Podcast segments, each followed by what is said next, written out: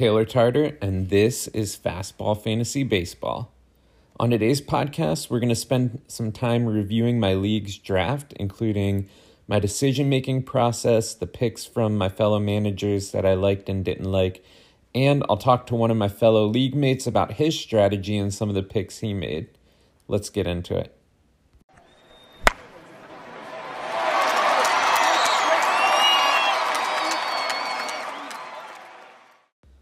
I'm taking a break this week from statistical analysis to review my league's draft, which we did uh, last Saturday, hoping for the MLB to resume at some point. In past episodes of the podcast, I've discussed draft strategies, so I stuck with my guns. I used my customized spreadsheet and I got to work. I'm mostly happy with my team. There were some mid-round picks I'm I'm not so happy with, but for the most part, I'm glad I was able to follow my strategy and field a hopefully winning team. First, let me give you some details about my league. We're an eight team league, which a lot of people may scoff at and say things like, well, everyone must be a super team, or is it even competitive? And I always say yes. In fact, because every team is full of good players, it, it makes it more difficult to win, and anybody can win any week. Um, you know, there, there's never really a team that just runs away and, nobody's ever out of it. Um, you know, it's it's also a lot more difficult to to let players go and, and you know work the waiver wire because everybody on your team is is a good player. Um, so there is some difficulty there uh, in roster construction that you might not think of when you think of an eight team league. Um, and, you know, I think there are definitely some bonuses to playing in smaller leagues. Another caveat for my league is that each team also gets four keepers to hold over into the following year. There's no limits to how long you can own your players, and in the draft, the keepers are automatically populated uh, on our rosters for the first four rounds. And the draft order in our league is the reverse order of the final standings from the year before, so the worst record from the previous year drafts first. I was the third pick in this year's draft, and my keepers were Bellinger, who ESPN Fantasy let me keep at first base surprisingly, uh, with with players that have multiple position eligibility. They tend to kind of force them into the the first listed position, and Bellinger is listed as, as an outfielder. Um, so I also kept Yelich, Trey Turner, and Rendon. Uh, Rendon I traded for uh, about a week before the draft. I gave up Springer, Bieber, and Bogaerts to get him.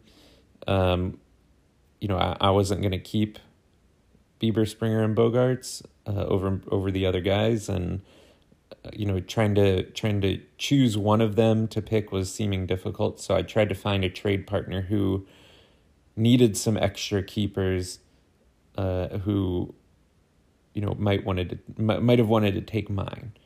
Um, so I was anticipating Bellinger, like I said, being forced into an outfield slot by ESPN. So I'd been going about my mock drafts under that assumption, uh, selecting first base with my first pick out of the keeper rounds, and I'd been targeting Anthony Rizzo, who actually ended up going in round six, so two rounds after the keeper rounds.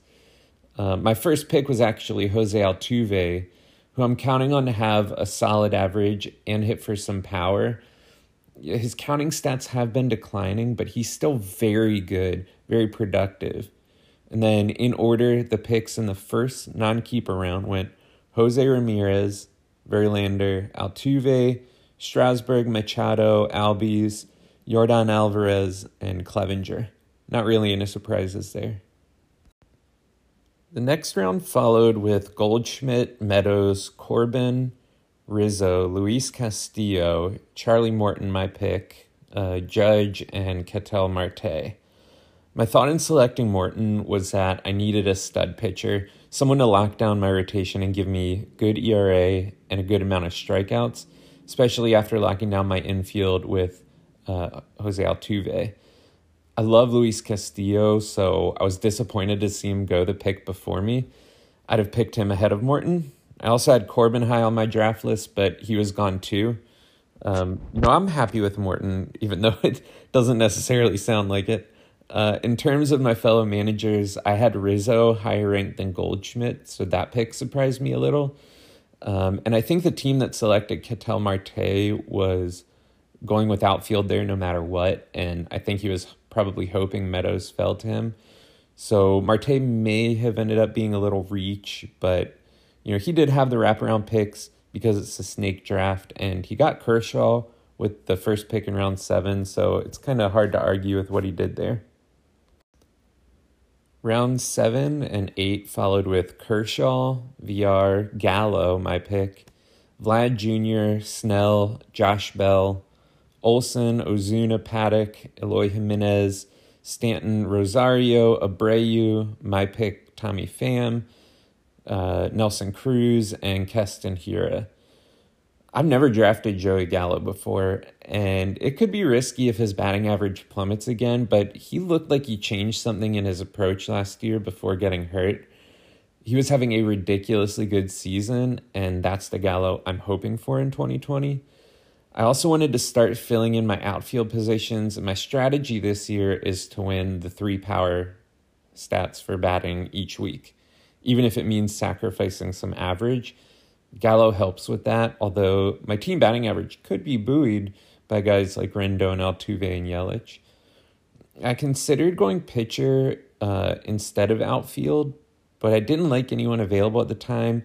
Snell's range of outcomes is too wide for me, and Paddack could be great for ERA, but um, you know the strikeouts there weren't. He, he didn't have this he doesn't have the potential for strikeouts that I was looking for at that point in the draft. Um, so I went Pham with my next pick in round eight. Yeah, he's a guy with 2020 potential, which I like. He's in a good lineup in San Diego. I, I like him more than Castellanos, who is also available. And although Eugenio Suarez and Matt Chapman were available, I went for a player at a position I needed to fill rather than adding another corner outfielder. Rounds 9 and 10 went Castellanos, Nola, Greinke, who was my pick, Moncada, Matt Chapman, Giolito, Merrifield, Eugenio Suarez, Hader, Mondesi, LeMahieu, Kirby Yates, Tim Anderson, Darvish, my pick, Realmuto, and Semien. I was going back to back pitching here no matter what. Um, my plan this year was to draft a lot of stud relievers and attempt to win saves, ERA, and whip each week. So I wanted to get two more solid starters here before switching to relievers and getting the the rest of my bats. My hope was that Giolito would last until round 10, where I'd been selecting him in mock drafts, but that wasn't the case here. Um, in hindsight, I wish I had drafted Giolito in round 9 instead of Greinke. I'm really happy with Darvish, though, in round 10. Um, he started to turn it around in the second half last year, and despite one extremely rocky start last season, he was pretty good. Between him and Greinke, my hope was to balance out strikeouts and ERA. Um, in round 10, we also had our first. We had our first reliever and our first catcher, uh, Hader and Realmuto. There were a couple of picks here that I think are a little bit risky. Um, LeMahieu has been consistently one of the best hitters for batting average year after year, but last season his power numbers spiked, and it'll be interesting to see if it was – you know, a one year aberration like um, you know, Elvis Andrus a couple of years ago, or if it was the real deal. Still, I wouldn't have drafted him there. Uh, Muncy, Moustakas, and Lux were all available at that, you know, at, at, second base, and I think they could all end up being ranked higher than LeMahieu at the end of the season. I also thought that Tim Anderson was a risky selection he he had a good statistical season last year, but I mentioned him in past episodes of the podcast about how the sabermetric data doesn't really back up what he did. Um, you know, he's a prime prime regression candidate for this year. He he could be absolutely terrible this season if the ball doesn't bounce his way. Um, Correa, Semien, uh, and DeJong were all available, and I think they're they're all going to be better than Tim Anderson this year.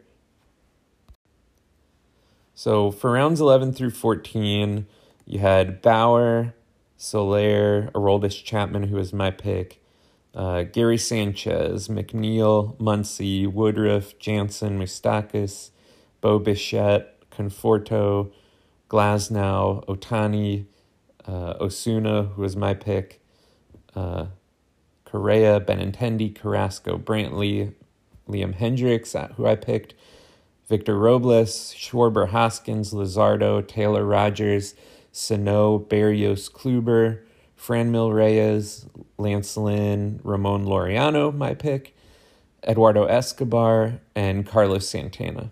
And I think my strategy was obvious here. I wanted to snag some of the top relievers, and I did so with Chapman, Osuna, and Hendriks. I got another potential 2020 bat from my outfield and Ramon Laureano.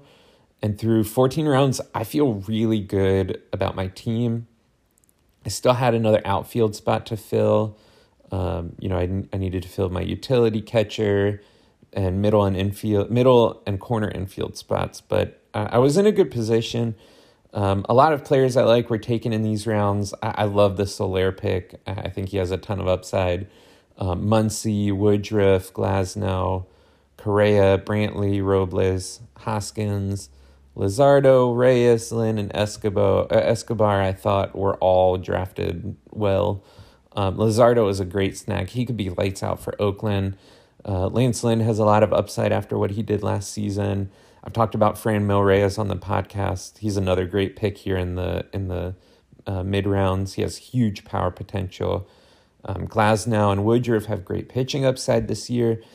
Escobar, I thought, could have been drafted three or four rounds earlier, and he would have been a great pick then. I think he's a steal in these rounds. You know, this was a, a really good um, a couple of rounds here. Although, you know, uh, taking Trevor Bauer here, he's somebody I, will never draft. Um, he's only had one good year, and for somebody who is as smart about baseball as he is, you would think that his stats would be a little bit better.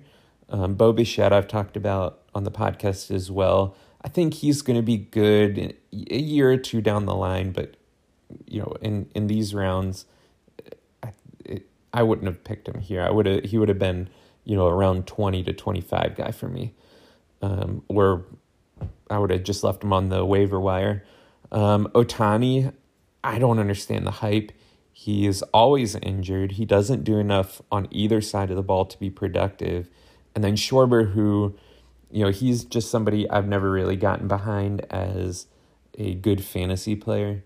So those were some of the picks I, I questioned in these rounds.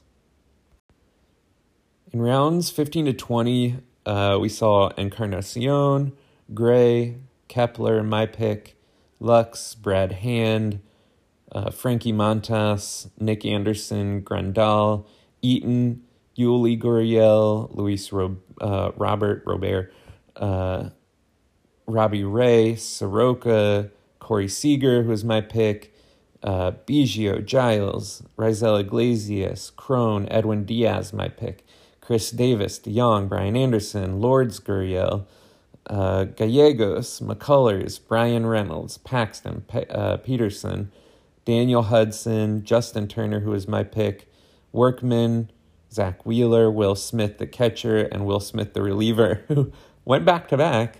Uh, Garver, who was my pick, Wong, Eduardo Rodriguez, Contreras, Hector Neris, Hansel Robles, uh, Civale, Dahl, Kingery, Salvy Perez, Yastrzemski, Lamet, my pick, JD Davis, and Lorenzo Cain. I'm happy with Kepler completing my outfield. Um, you know, Yelich, Gallo, Pham, Laureano, and Kepler is a solid outfield. Uh, I'm satisfied with Seager filling my middle infield slot, and I got another high upside reliever in Edwin Diaz. Uh, Justin Turner was a panic pick for me. Um, at the time, I still needed to fill my um, corner infield and utility slots as well as catcher. And, you know, Justin Turner has elite batted ball numbers, but can't stay on the field. And he's in a crowded and deep lineup in uh, Los Angeles. So looking back, I'm wishing I had picked Garver at at the point where I picked Turner. Then, you know, Eduardo Rodriguez I would have picked instead of uh, in Garver's position. and then filled a bench role with someone else in round 20, saving that corner infield slot for Christian Walker, who I took later on. Um, I'm okay with uh, taking Lamet. I think he's an ERA risk, uh, but he has 200 strikeout potential in a normal season. Um, some other picks I love here uh, Brad Hand, uh, Gavin Lux, uh, Sonny Gray. I, am I'm, I'm gonna attempt to trade for him. I was really hoping to draft him. Um, he's one of my top sleeper candidates this year. Uh, Nick Anderson could be unbelievable as a reliever in Tampa. Um, Eaton. Uh, I thought it was great timing for Luis Robert. Um, you know, he's one of the best prospects in baseball, and taking him in the last half of the draft here limits the risk uh, for the team that drafted him. Robbie Ray is another player I'm going to look into trading to get his strikeout per nine numbers are insane, and uh, that's going to be one of the first stats that I go over um, in the next couple of weeks. DeJong, I thought was a great pick here. McCullers, I think he could be one of the best pitchers in baseball this year now that he's healthy.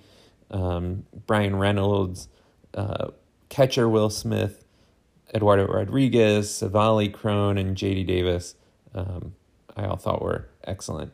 I'm staying away from both Gurriels, though. Yuli, because I believe he benefited greatly from the cheating ring in Houston, and Lourdes, because I just haven't really seen enough from him in Toronto to trust him in a starting slot on my team. Um, Brian Anderson, I think, has potential, but the production just isn't there, and that Miami lineup isn't going to help him much in that respect.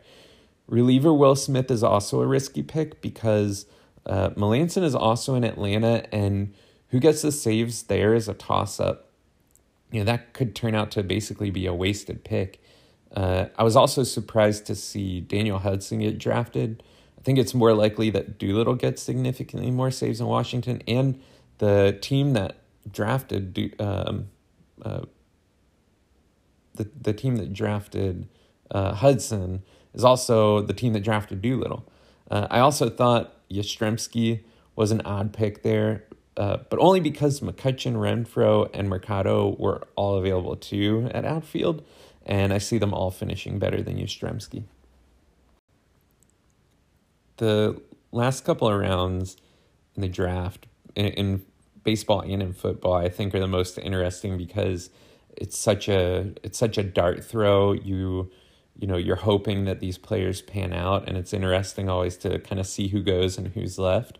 So these rounds went Archie Bradley, Danny Santana, uh, Leclerc, who was my pick, Britton, Kimbrel, Bumgarner, Julio Urias, uh, Renfroe, Gregorius, Brandon Lowe, Max Fried, Matt Boyd, Doolittle, Christian Walker, who I picked, uh, Colome, McCutchen, Ryu, Wilson Ramos, Renato Nunez, who I picked, uh, Howie Kendrick, Caleb Smith, Carlos Martinez, Maeda, Mallex Smith, uh, Keone Kela, uh, Ryan McMahon, Mercado, Starlin Castro, Justin Upton, Hunter Dozier, who I picked, Hosmer, David Price, McKay, Gallen, uh, Odor, who I picked, Givens, Daniel Murphy, Hampson, Christian Vazquez, and Corey Dickerson.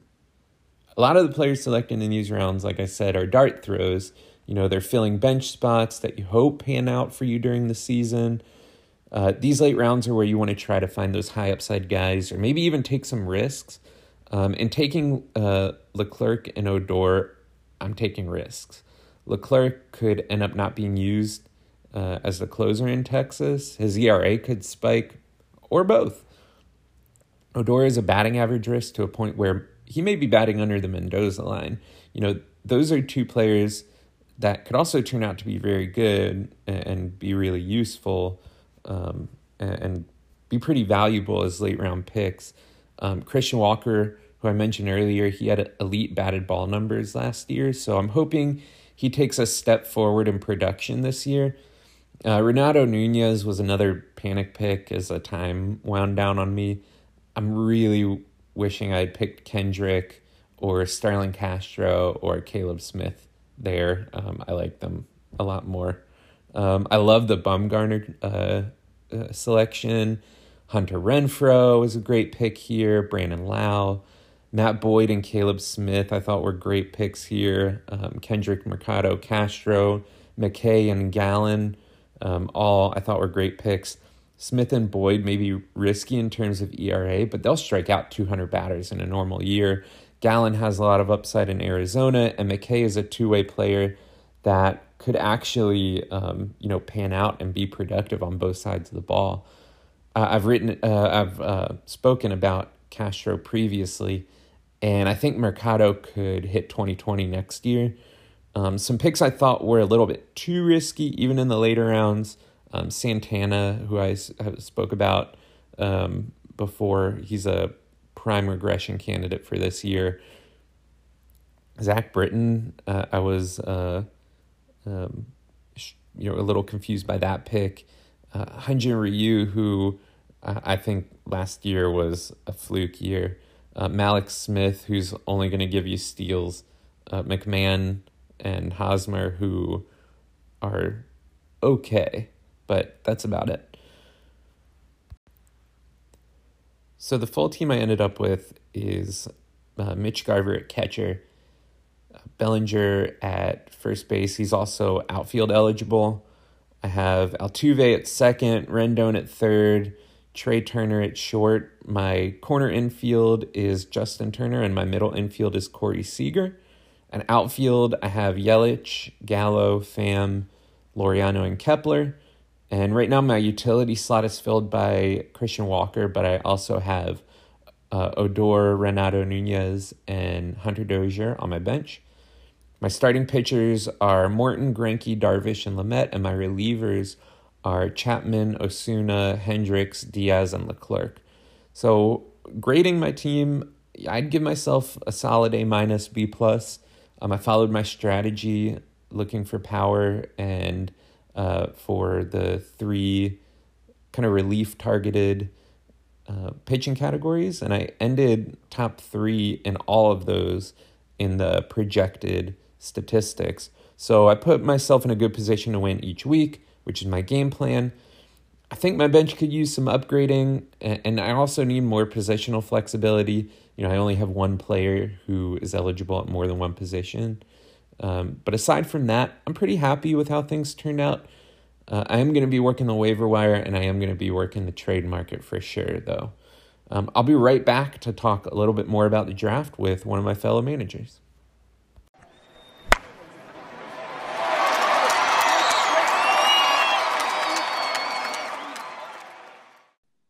Today, I'm welcoming a fellow former league champ back to the podcast to talk about our league draft. Jeff, thanks for joining me again. Thanks for having me. So I wanted to ask first, did you have like a certain strategy that you were trying to follow when you went into the draft? Like were you looking for certain types of players or specific players? You know, just what sort of game plan did you have going in? Sure. Uh, so to set the stage, my keepers were, uh, were Rafael Devers, uh, Javier Baez, Starling Marte, and Gerrit Cole. So my first pick was going to likely be whoever pitcher was tops on the board, and I was really happy with getting Verlander as my number two. Um, my overall strategy, I guess, for every draft that I'm in, I tend to focus much more on even even if a league doesn't really like ours keep track of the advanced metrics. I really go for guys that can fill multiple categories. I'm not really going to aim for a guy that's a slugger who's going to hit like a Joey Gallo. I'm not going to go for a guy that hits 230 with 49 home runs nor am I going to go for a guy that gets you six home runs, but but gets you 30 stolen bases. I really try to get guys that fill a lot of different stats across the board. Um, same thing with uh, with pitchers. Um, I try to get um, people that can get me Ks, can get me innings, and can lower my WHIP and my ERA. So, generally speaking, I don't go for specialists. I try to get uh, players that are not really going to hurt me in any one category as much as I can. Yeah, that makes sense. Um, and and you know, you brought up picking Verlander first what, what you know was was there um, you know between him and and Strasburg, who are the top pitchers on the board? Yeah, did you have like sort of that you know who am I going to take, or was it Verlander all the way? It was Verlander all the way for me, which is interesting because he's seven years older than him. But I actually trust Verlander's durability more than I trust Strasburg uh, because Strasburg has only really had two healthy seasons in 10 years of playing. Um, granted, one of those healthy seasons was last year, and he was a beast.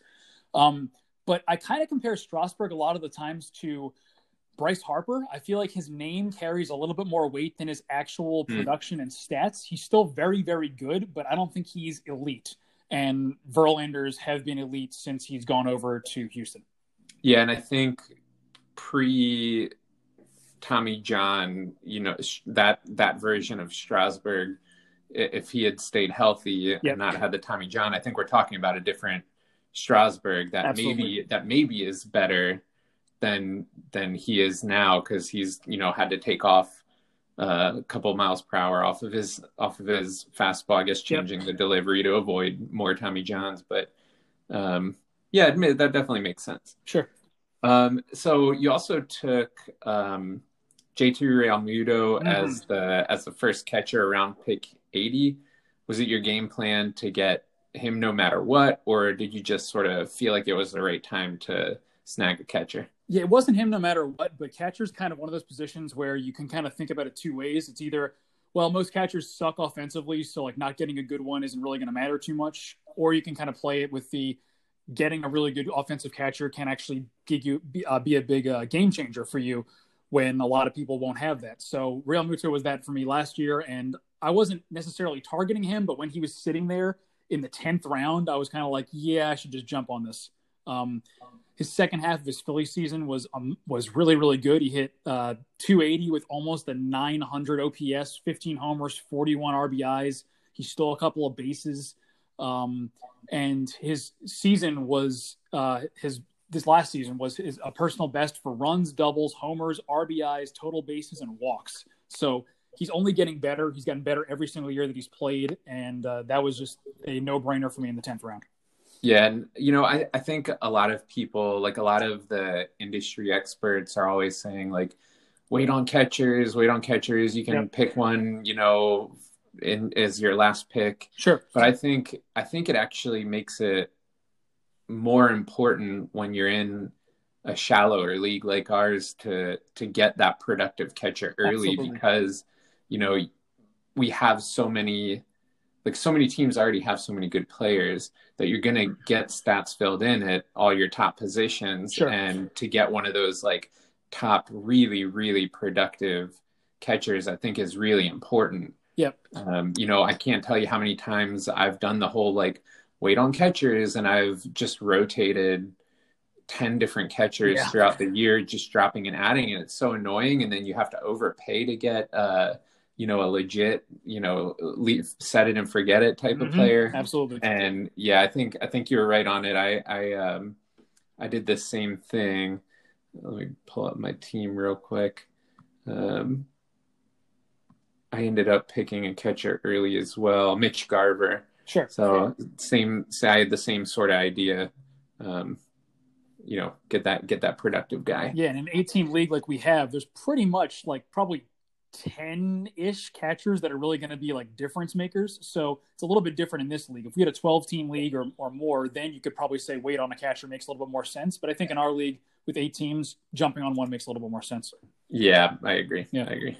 Um, so you, I thought you had two really good uh, sort of mid to late round picks yeah. in Eduardo Escobar and Carlos Correa. Yep. Were you su- were, were, you surprised they fell to 95 and 111? Yeah, uh, I'll talk about Correa in a second, but Escobar first was he kind of had a season last year where you were kind of like, where did that come from? Even the, he, he was like solid in 2017 and 18, but health has been his greatest asset. I think uh, he probably isn't going to hit 35 homers and 118 ribbies again.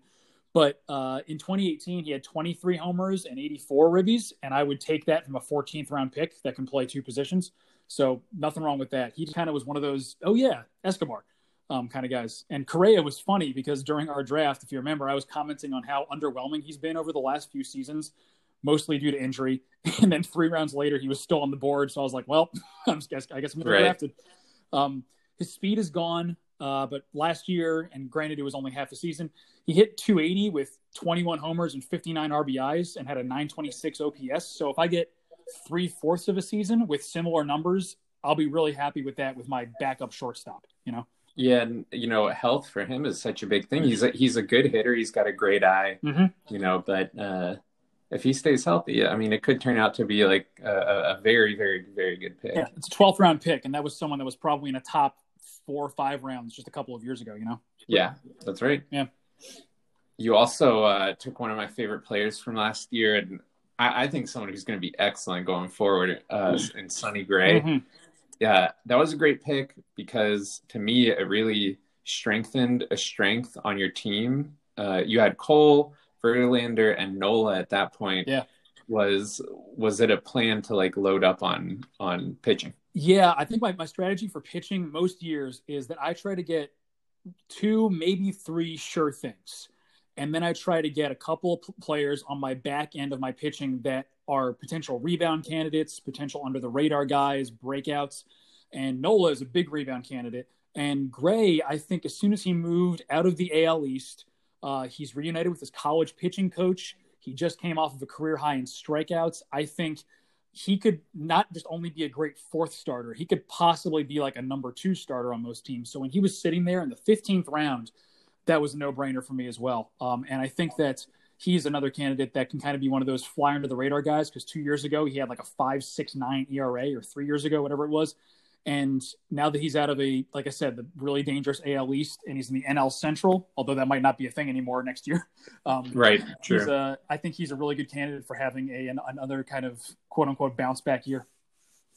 We're uh, we're definitely gonna be talking uh, trading for Sonny Gray sometime this season. All right. Well, what about uh, relievers? Uh, it looked like you kind of waited on relievers. Was that the plan? Yeah, kind of like you are with uh, with wait on catchers. I wait for relievers. I say never pay for saves. Um, closers, I feel like rotate. I think they are the most volatile position in in, in the game, probably. Um, not just because of injury, but just because of inconsistency in bullpens. They rotate in and out so frequency so frequently. Excuse me. Uh, depth charts change all the time. So uh, a top end closer to me is the I think the difference between the top end closer and the bottom end closer is probably the smallest difference out of any uh, position in my opinion. Um, to me, my starters get me Ks, they get me innings, they keep my WHIP and my ERA down hypothetically. So my reliever, even if they give up a run or a walk here or there, as long as they get the save, they did their job. So for me, that's all that really matters for a reliever. So I also wanted to get your perspective on two other players you drafted late. And so one of them, I think, is a bit of a regression candidate who had a, a good season last year, kind of out of nowhere. Uh, Danny Santana, sure. and then uh, Eric Hosmer as well. Yeah.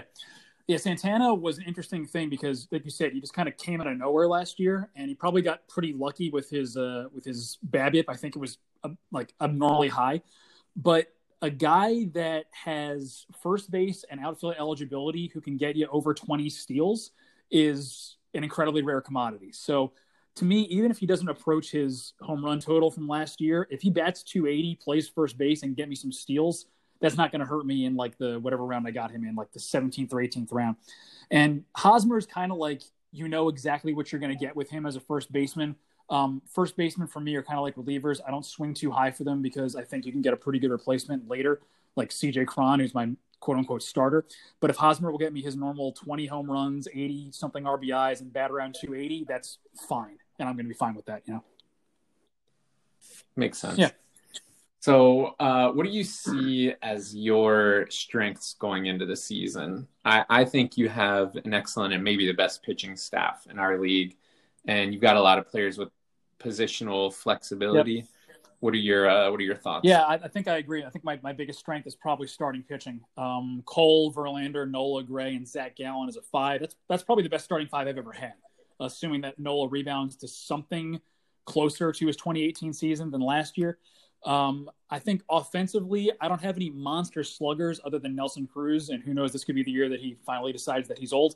Um, yeah. my, my, lowest projected home run t- total in my lineup is my backup catcher with Wilson Ramos with 16. So while I don't have anybody that's a gigantic slugger, everybody's going to get me 20 to 30 something home runs. Um, I think steals are probably my one big weakness. My only people that have, are projected to have double digit steals are Starling Marte, Jonathan Villar, Cavan Biggio, interestingly, and uh, Santana. So that's probably my one area that I could do a little bit of uh, improvement on the trade block or waiver wire. But overall, I think positional flexibility, general um, across the board production offensively for my players and starting pitching is where I'm hoping to get carried this season.